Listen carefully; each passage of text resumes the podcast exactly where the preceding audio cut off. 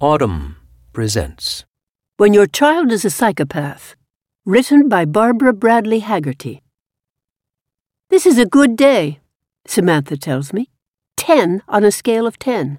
We're sitting in a conference room at the San Marcos Treatment Center, just south of Austin, Texas, a space that has witnessed countless difficult conversations between troubled children, their worried parents, and clinical therapists. But today promises unalloyed joy. Samantha's mother is visiting from Idaho, as she does every six weeks, which means lunch off campus and an excursion to Target. The girl needs supplies new jeans, yoga pants, nail polish. At 11, Samantha is just over five feet tall and has wavy black hair and a steady gaze. She flashes a smile when I ask about her favorite subject, history, and grimaces when I ask about her least favorite, math. She seems poised and cheerful, a normal preteen. But when we steer into uncomfortable territory, the events that led her to this juvenile treatment facility, nearly 2,000 miles from her family, Samantha hesitates and looks down at her hands. I wanted the whole world to myself, she says, so I made a whole entire book about how to hurt people. Starting at age six, Samantha began drawing pictures of murder weapons a knife, a bow and arrow, chemicals for poisoning, a plastic bag for suffocating. She tells me that she pretended to kill her stuffed animals. You were practicing on your stuffed animals? I ask her. She nods. How did you feel when you were doing that to your stuffed animals? Happy. Why did it make you feel happy? Because I thought that someday I was going to end up doing it on somebody? Did you ever try? Silence. I choked my little brother. Samantha's parents, Jen and Danny, adopted Samantha when she was two. They already had three biological children, but they felt called to add Samantha, not her real name, and her half sister, who was two years older, to their family. They later had two more kids. From the start, Samantha seemed a willful child, in tyrannical need of attention. But what toddler isn't? Her biological mother had been forced to give her up because she'd lost her job and home and couldn't provide for her four children. But there was no evidence of abuse. According to documentation from the state of Texas, Samantha met all her cognitive, emotional, and physical milestones. She had no learning disabilities, no emotional scars, no signs of ADHD or autism. But even at a very young age, Samantha had a mean streak. When she was about 20 months old, living with foster parents in Texas, she clashed with a boy in daycare. The caretaker soothed them both. Problem solved. Later that day, Samantha, who was already potty trained, walked over to where the boy was playing, pulled down her pants, and peed on him. She knew exactly what she was doing, Jen says. There was an ability to wait until an opportune moment to exact her revenge on someone. When Samantha got a little older, she would pinch, trip, or push her siblings and smile if they cried. She would break into her sister's piggy bank and rip up all the bills. Once, when Samantha was five, Jen scolded her for being mean to one of her siblings Samantha walked upstairs to her parents' bathroom and washed her mother's contact lenses down the drain. Her behavior wasn't impulsive, Jen says. It was very thoughtful, premeditated. Jen, a former elementary school teacher, and Danny, a physician, realized they were out of their depth. They consulted doctors, psychiatrists, and therapists. But Samantha only grew more dangerous. They had her admitted to a psychiatric hospital three times before sending her to a residential treatment program in Montana at age six. Samantha would grow out of it, one psychologist assured her parents. The problem was merely delayed empathy. Samantha was impulsive, another said, something that medication would fix. Yet another suggested that she had reactive attachment disorder, which could be ameliorated with intensive therapy. More darkly, and typically in these sorts of cases, Another psychologist blamed Jen and Danny, implying that Samantha was reacting to harsh and unloving parenting. One bitter December day in 2011, Jen was driving the children along a winding road near their home. Samantha had just turned six. Suddenly, Jen heard screaming from the back seat, and when she looked in the mirror, she saw Samantha with her hands around the throat of her two year old sister, who was trapped in her car seat. Jen separated them, and once they were home, she pulled Samantha aside. What were you doing? Jen asked. I was trying to choke her, Samantha said.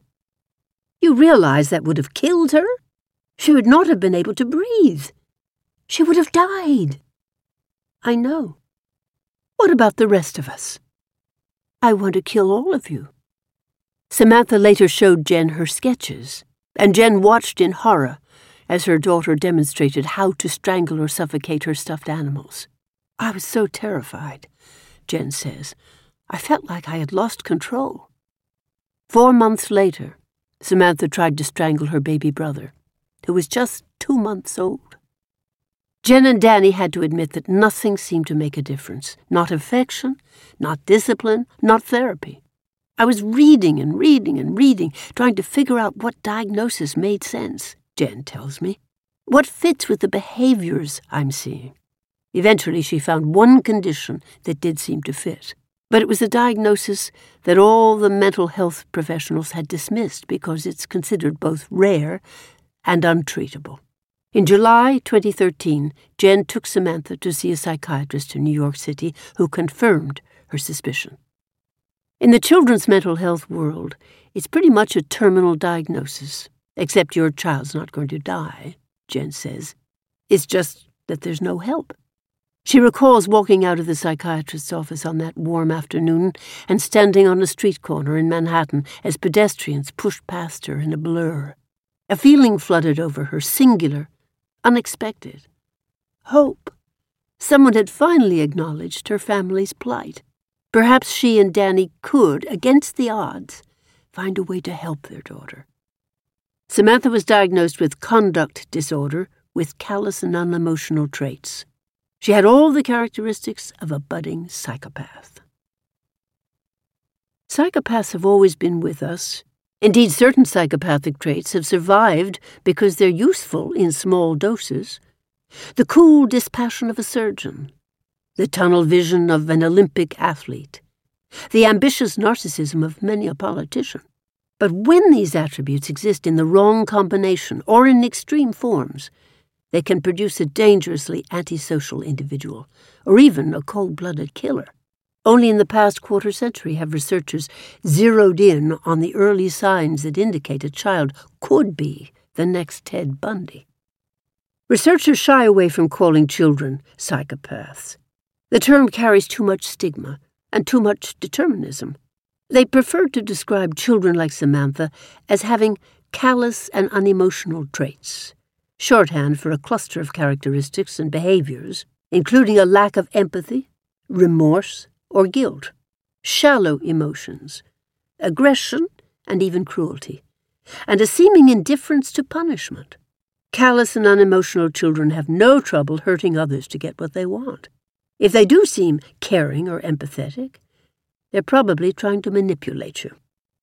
Researchers believe that nearly 1% of children exhibit these traits, about as many as have autism or bipolar disorder. Until recently, the condition was seldom mentioned. Only in 2013 did the American Psychiatric Association include callous and unemotional traits in its diagnostic manual, DSM 5. The condition can go unnoticed because many children with these traits, who can be charming and smart enough to mimic social cues, are able to mask them. More than 50 studies have found that kids with callous and unemotional traits are more likely than other kids, three times more likely in one study, to become criminals or display aggressive psychopathic traits later in life. And while adult psychopaths constitute only a tiny fraction of the general population, studies suggest that they commit half of all violent crimes. Ignore the problem, says Adrian Raine, a psychologist at the University of Pennsylvania, and it could be argued we have blood on our hands. Researchers believe that two paths can lead to psychopathy one dominated by nature, the other by nurture. For some children, their environment, growing up in poverty, living with abusive parents, fending for themselves in dangerous neighborhoods, can turn them violent and cold hearted. These kids aren't born callous and unemotional. Many experts suggest that if they're given a reprieve from their environment, they can be pulled back from psychopathy's edge. But other children display callous and unemotional traits even though they are raised by loving parents in safe neighborhoods. Large studies in the United Kingdom and elsewhere have found that this early onset condition is highly hereditary, hardwired in the brain, and especially difficult to treat. We'd like to think a mother and father's love can turn everything around, Raine says.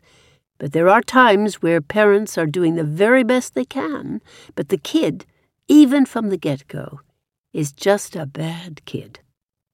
Still, researchers stress that a callous child, even one who is born that way, is not automatically destined for psychopathy. By some estimates, four out of five children with these traits do not grow up to be psychopaths. The mystery, the one everyone is trying to solve, is why some of these children develop into normal adults while others end up on death row. A trained eye can spot a callous and unemotional child by age three or four, whereas normally developing children at that age grow agitated when they see other children cry and either try to comfort them or bolt the scene. These kids show a chilly detachment. In fact, psychologists may even be able to trace these traits back to infancy. Researchers at King's College London tested more than 200 five week old babies tracking whether they preferred looking at a person's face or at a red ball. Those who favored the ball displayed more callous traits two and a half years later. As a child gets older, more obvious warning signs appear. Kent Kiehl, a psychologist at the University of New Mexico and the author of The Psychopath Whisperer, says that one scary harbinger occurs when a kid who is eight, nine, or ten years old commits a transgression or a crime while alone, without the pressure of peers. This reflects an interior impulse toward harm. Criminal versatility, committing different types of crimes in different settings, can also hint at future psychopathy. But the biggest red flag is early violence. Most of the psychopaths I meet in prison had been in fights with teachers in elementary school or junior high, Kiehl says. When I'd interview them, I'd say, What's the worst thing you did in school? And they'd say, I beat the teacher unconscious. You're like, That really happened? It turns out that's very common. We have a fairly good idea of what an adult psychopathic brain looks like, thanks in part to Kiehl's work. He has scanned the brains of hundreds of inmates at maximum security prisons and chronicled the neural differences between average violent convicts and psychopaths. Broadly speaking, Kiehl and others believe that the psychopathic brain has at least two neural abnormalities, and that these same differences likely also occur in the brains of calloused children. The first abnormality appears in the limbic system the set of brain structures involved in, among other things, processing emotions. In a psychopath's brain, this area contains less gray matter. It's like a weaker muscle, Kiehl says. A psychopath may understand, intellectually, that what he is doing is wrong, but he doesn't feel it. Psychopaths know the words but not the music, is how Kiehl describes it. They just don't have the same circuitry. In particular, experts point to the amygdala, a part of the limbic system, as a physiological culprit for cold hearted or violent behavior. Someone with an undersized or underactive amygdala may not be able to feel empathy or refrain from violence. For example, many psychopathic adults and callous children do not recognize fear or distress in other people's faces.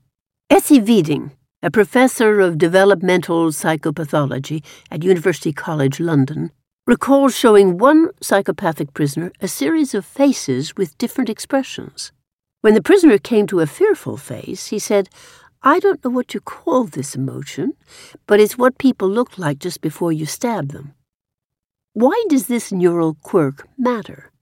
Abigail Marsh, a researcher at Georgetown University who has studied the brains of callous and unemotional children, says that distress cues, such as fearful or sad expressions, signal submission and conciliation.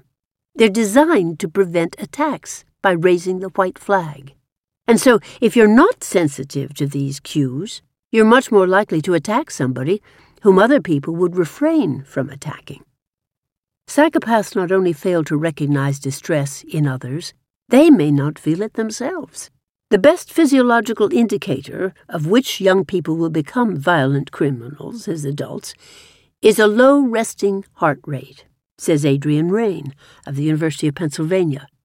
Longitudinal studies that followed thousands of men in Sweden, the UK, and Brazil all point to this biological anomaly.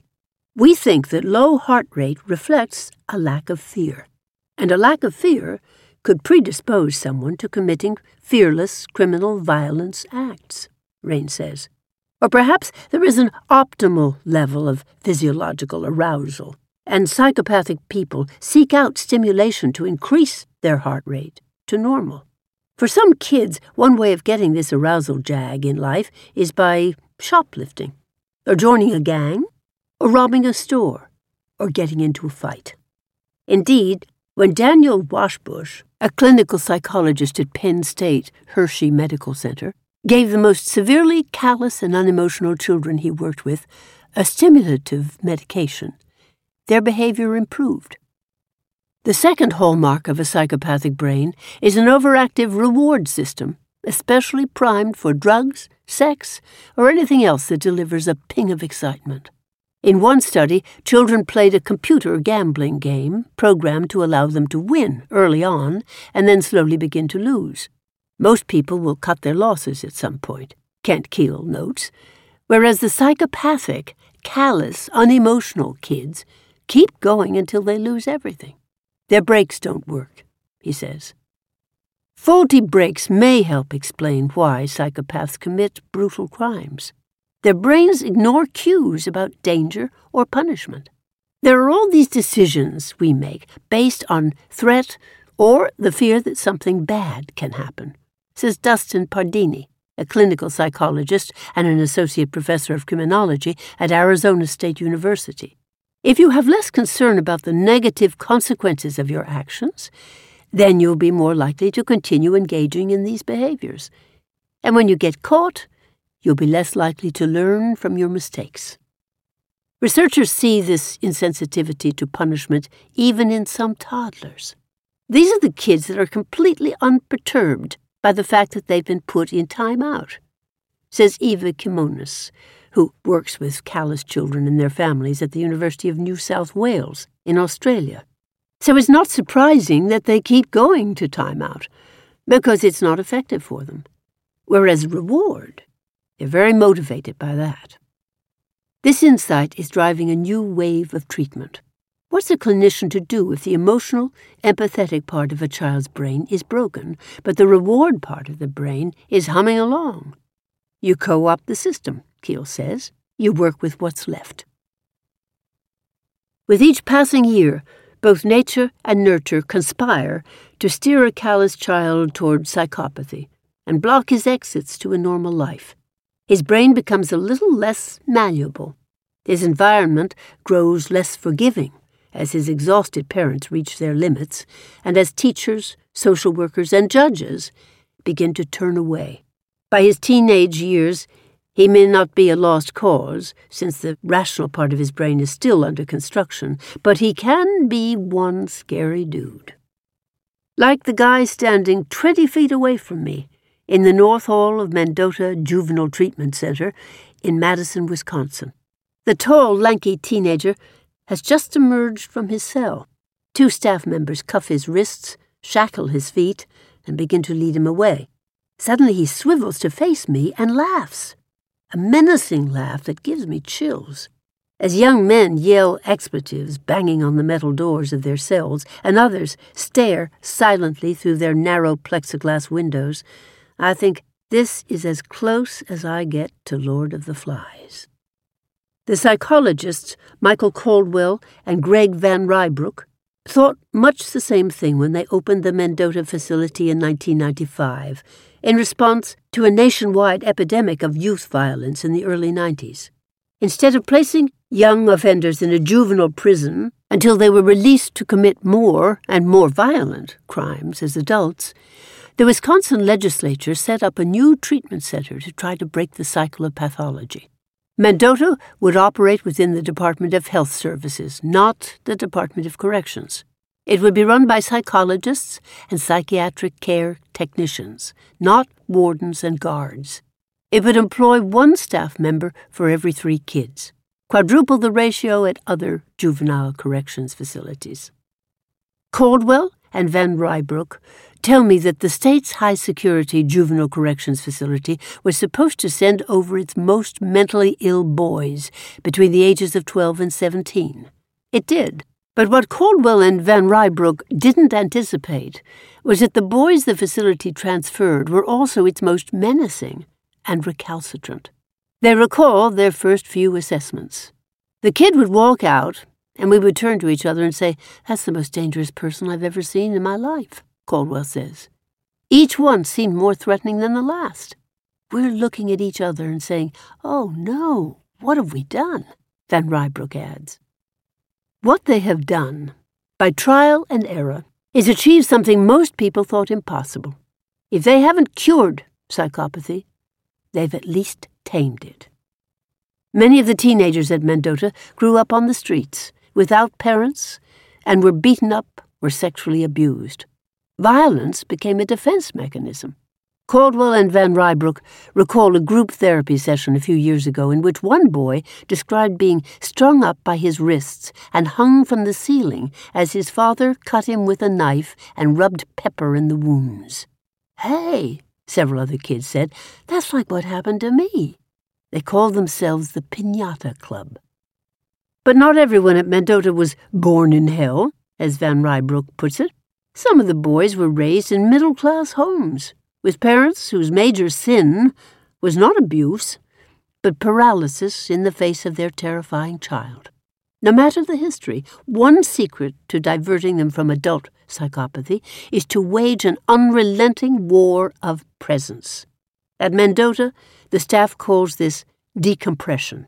The idea is to allow a young man who has been living in a state of chaos to slowly rise to the surface and acclimate to the world without resorting to violence. Caldwell mentions that two weeks ago, one patient became furious over some perceived slight or injustice. Every time the techs checked on him, he would squirt urine or feces through the door. This is a popular pastime at Mendota. The techs would dodge it and return twenty minutes later, and he would do it again. This went on for several days, Caldwell says, but part of the concept of decompression is that the kid's going to get tired at some point. And one of those times, you're going to come there and he's going to be tired. Or he's just not going to have any urine left to throw at you. And you're going to have a little moment where you're going to have a positive connection there. Cindy Ebsen, the operations director, who is also a registered nurse, gives me a tour of Mendota's North Hall. As we pass the metal doors with their narrow windows, the boys peer out and the yelling subsides into entreaties. Cindy, Cindy, can you get me some candy? I'm your favorite, aren't I, Cindy? Cindy, why don't you visit me any more? She pauses to banter with each of them. The young men who pass through these halls have murdered and maimed, carjacked and robbed at gunpoint. But they're still kids. I love working with them because I see the most success in this population, as opposed to older offenders, Ebsen says. For many, friendship with her or another staff member is the first safe connection they've known. Forming attachments with callous kids is important, but is not Mendota's singular insight. The center's real breakthrough involves deploying the anomalies of the psychopathic brain to one's advantage, specifically downplaying punishment and dangling rewards. These boys have been expelled from school, placed in group homes, arrested, and jailed. If punishment were going to rein them in, it would have by now.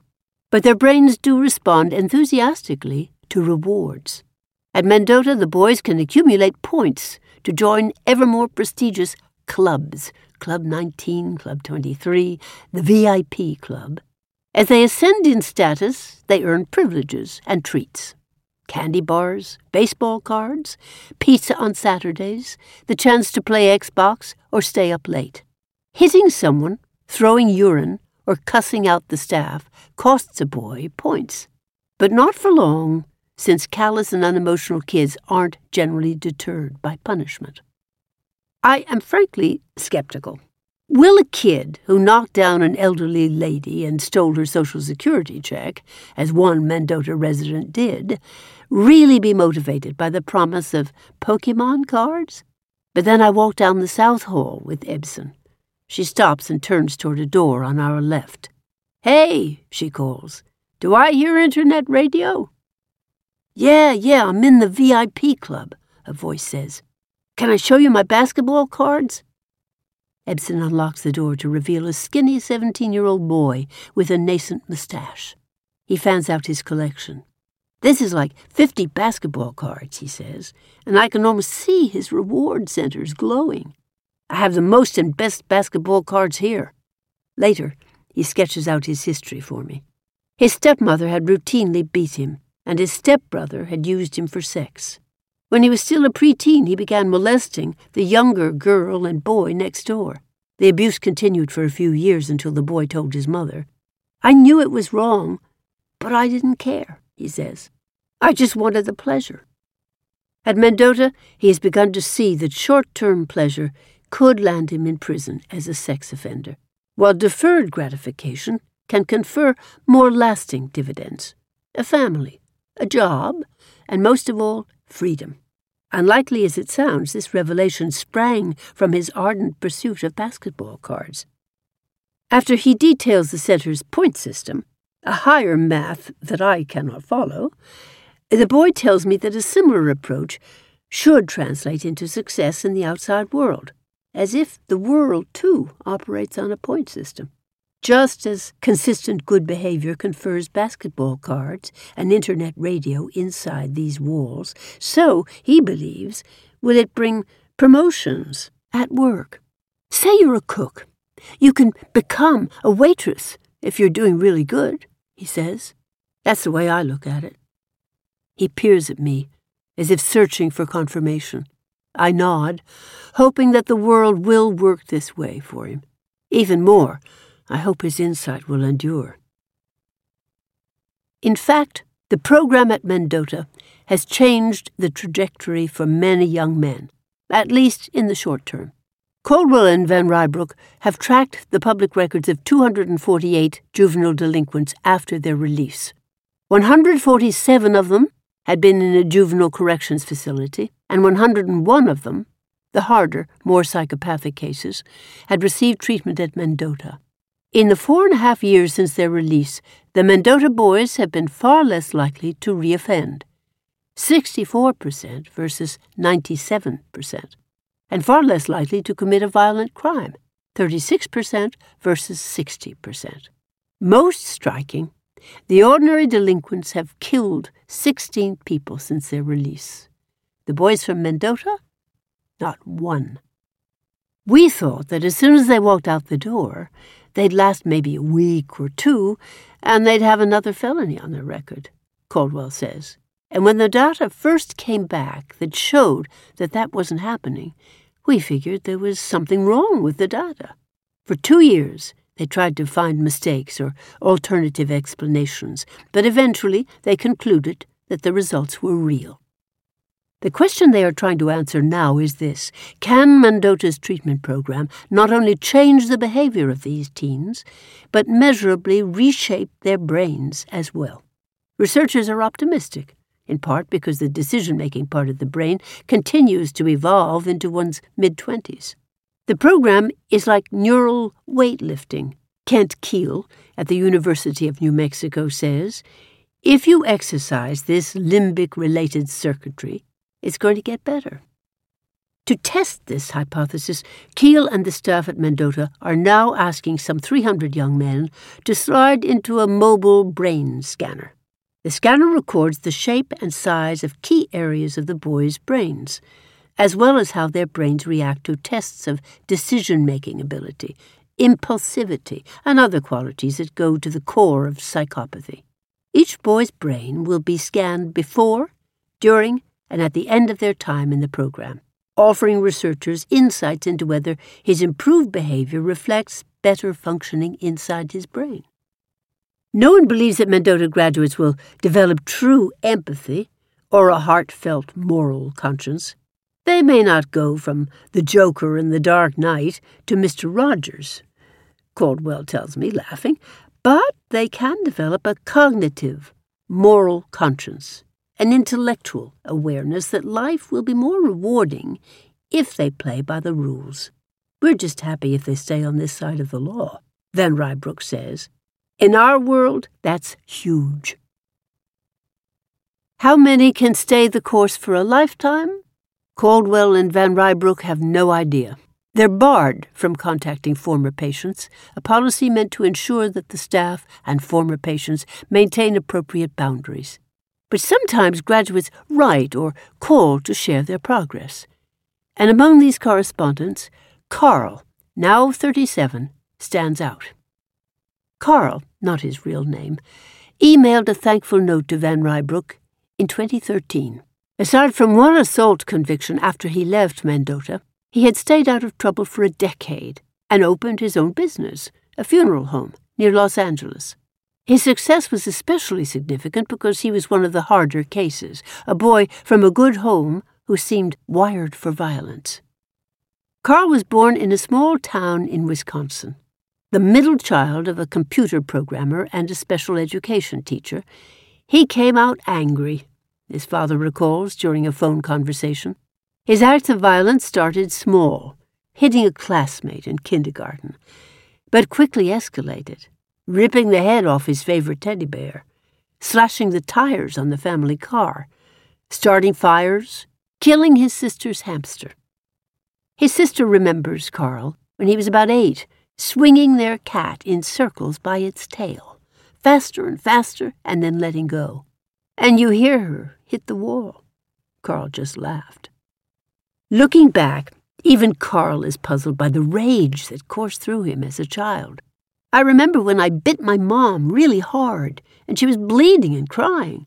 I remember feeling so happy, so overjoyed, completely fulfilled and satisfied.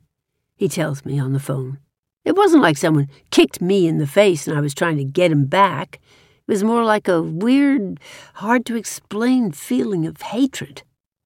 His behavior confused and eventually terrified his parents.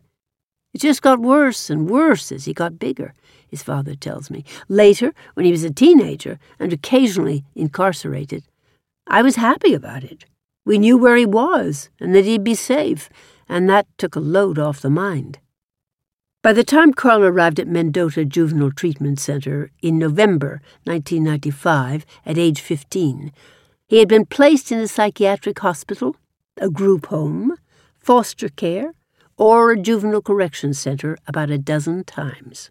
His police record listed 18 charges, including armed burglary and three crimes against persons, one of which sent the victim to the hospital. Lincoln Hills, a high security juvenile corrections facility, foisted him on Mendota after he accumulated more than 100 serious infractions in less than four months. On an assessment called the Youth Psychopathy Checklist, he scored 38 out of a possible 40 five points higher than the average for Mendota boys, who were among the most dangerous young men in Wisconsin. Carl had a rocky start at Mendota weeks of abusing staff, smearing feces around his cell, yelling all night, refusing to shower, and spending much of the time locked in his room, not allowed to mix with the other kids. Slowly, though, his psychology began to shift. The staff's unruffled constancy chipped away at his defenses. These people were like zombies, Carl recalls, laughing. You could punch them in the face, and they wouldn't do anything. He started talking in therapy and in class. He quit mouthing off and settled down. He developed the first real bonds in his young life. The teachers, the nurses, the staff, they all seemed to have this idea that they could make a difference in us, he says. Like, ha, huh, something good could come of us. We were believed to have potential. Carl wasn't exactly in the clear. After two stints at Mendota, he was released just before his 18th birthday, got married, and at age 20 was arrested for beating up a police officer. In prison, he wrote a suicide note, fashioned a makeshift noose, and was put on suicide watch in solitary confinement. While there, he began reading the Bible and fasting. And one day, he says, something very powerful shifted. He began to believe in God. Carl acknowledges that his lifestyle falls far short of the Christian ideal, but he still attends church every week, and he credits Mendota with paving the way for his conversion. By the time he was released in 2003, his marriage had dissolved, and he moved away from Wisconsin, eventually settling in California, where he opened his funeral home. Carl cheerfully admits that the death business appeals to him. As a child, he says, I had a deep fascination with knives and cutting and killing, so it's a harmless way to express some level of what you might call morbid curiosity. And I think that morbid curiosity, taken to its extreme, that's the home of the serial killers, okay? So it's that same energy, but everything in moderation. Of course, his profession also requires empathy. Carl says that he had to train himself to show empathy for his grieving clients, but that it now comes naturally. His sister agrees that he's been able to make this emotional leap. I've seen him interact with the families, and he's phenomenal, she tells me. He is amazing at providing empathy and providing that shoulder for them. And it does not fit with my view of him at all. I get confused. Is that true? Does he genuinely feel for them? Is he faking the whole thing? Does he even know at this point? After talking with Carl, I begin to see him as a remarkable success story. Without Mendota and Jesus, he tells me, I would have been a Manson, Bundy, Dahmer, or Berkowitz type of criminal. Sure, his fascination with the morbid is a little creepy, yet here he is, now remarried, the father of a one year old son he adores, with a flourishing business. After our phone interview, I decide to meet him in person. I want to witness his redemption for myself. The night before I'm scheduled to fly to Los Angeles, I receive a frantic email from Carl's wife. Carl is in police custody. He considers himself polyamorous and had invited one of his girlfriends over to their apartment. They were playing with the baby when his wife returned. She was furious and grabbed their son. Carl responded by pulling her hair, snatching the baby out of her arms and taking her phone to prevent her from calling the police. She called from a neighbor's house instead. Carl says he grabbed the baby to protect him. Three misdemeanor charges spousal battery, abandonment, and neglect of a child, and intimidation of a witness and the psychopath who made good is now in jail. I go to Los Angeles anyway, in the naive hope that Carl will be released on bail at his hearing the next day. A few minutes before 8:30 a.m., his wife and I meet at the courthouse and begin the long wait. She is 12 years Carl's junior, a compact woman with long black hair and a weariness that ebbs only when she gazes at her son. She met Carl on OKCupid two years ago while visiting LA, and after a romance of just a few months, moved to California to marry him. Now she sits outside the courtroom, one eye on her son, fielding calls from clients of the funeral home and wondering whether she can make bail. I'm so sick of the drama, she says, as the phone rings again. Carl is a tough man to be married to. His wife says he's funny and charming and a good listener, but he sometimes loses interest in the funeral business, leaving most of the work to her. He brings other women home for sex, even when she's there, and while he's never seriously beaten her up, he has slapped her.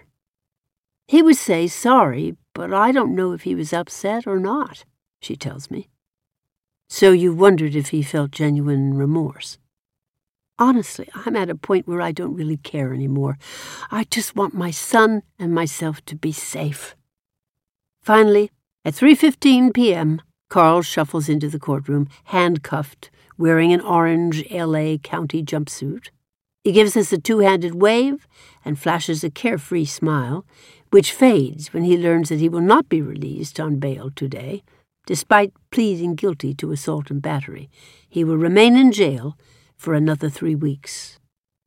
Carl calls me the day after his release. I really shouldn't have a girlfriend and a wife, he says, in what seems an uncharacteristic display of remorse. He insists that he wants to keep his family together and says that he thinks the domestic violence classes the court has mandated will help him. He seems sincere. When I describe the latest twist in Carl's story to Michael Caldwell, and Greg Van Rybroek, they laugh knowingly.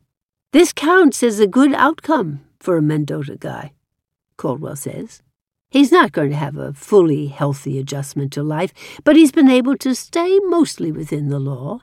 Even this misdemeanor. He's not committing armed robberies or shooting people. His sister sees her brother's outcome in a similar light. This guy got dealt a shittier hand of cards than anybody I've ever met, she tells me. Who deserves to have started out life that way? And the fact that he's not a raving lunatic, locked up for the rest of his life, or dead, is insane. I ask Carl whether it's difficult to play by the rules, to simply be normal. On a scale of 1 to 10, how hard is it? he says. I would say an 8 because eight's difficult, very difficult. I've grown to like Carl.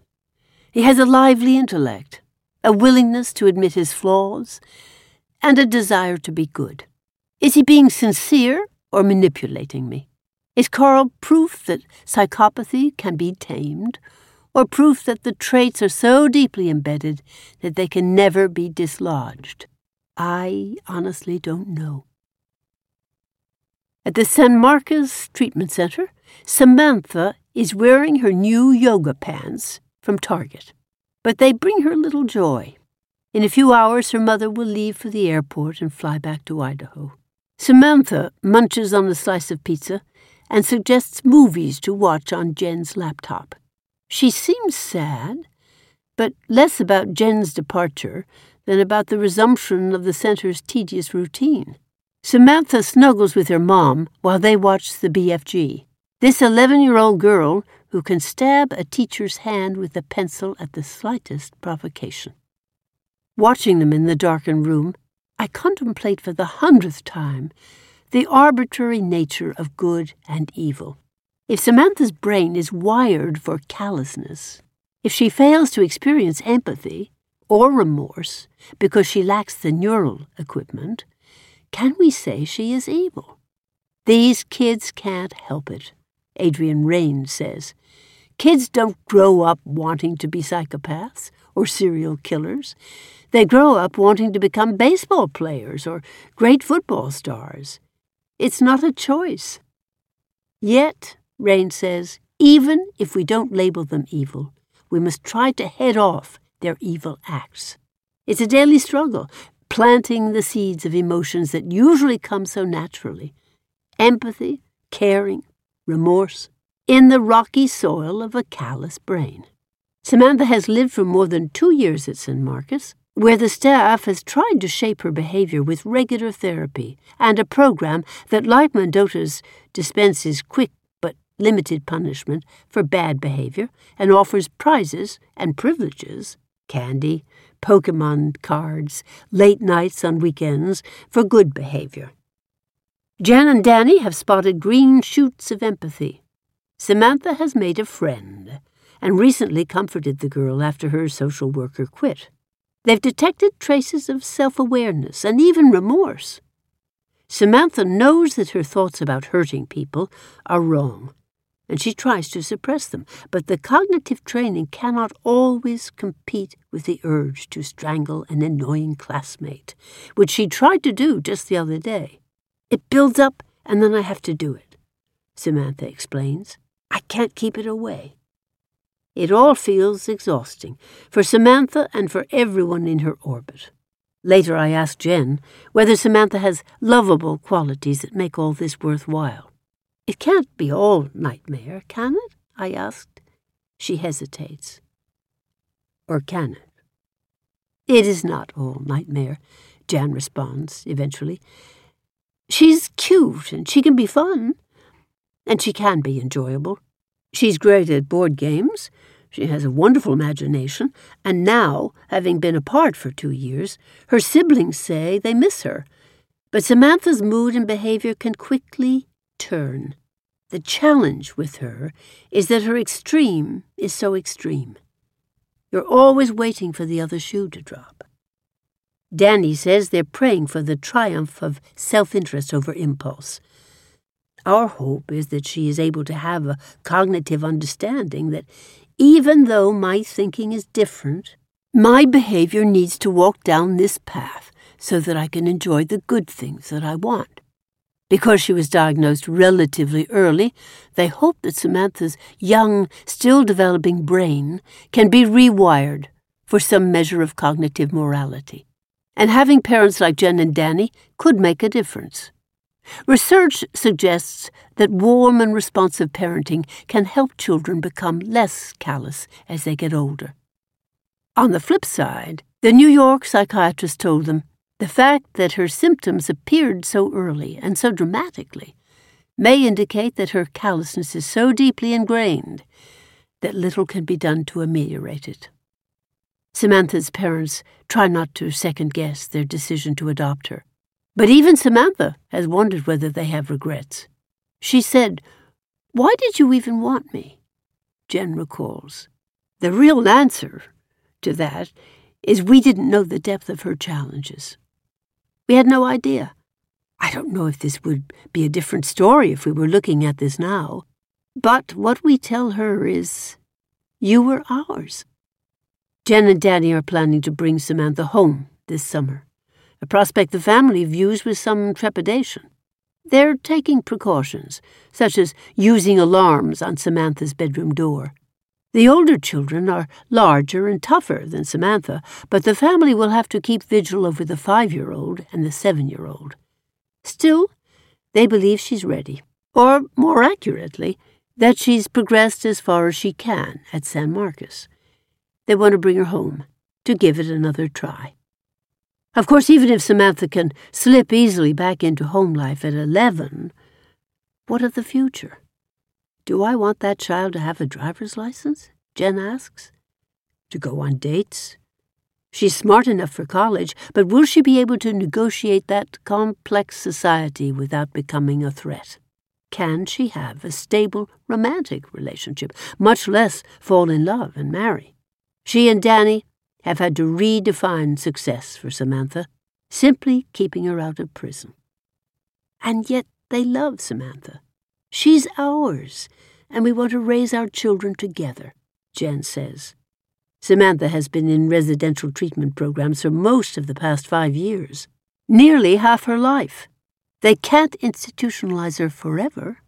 She needs to learn to function in the world, sooner rather than later. I do feel this hope, Jen says. The hard part is, it's never going to go away. It's high stakes parenting. If it fails, it's going to fail big. If you enjoyed this production, find the best long form articles read aloud in the Audm app, available now for iPhone.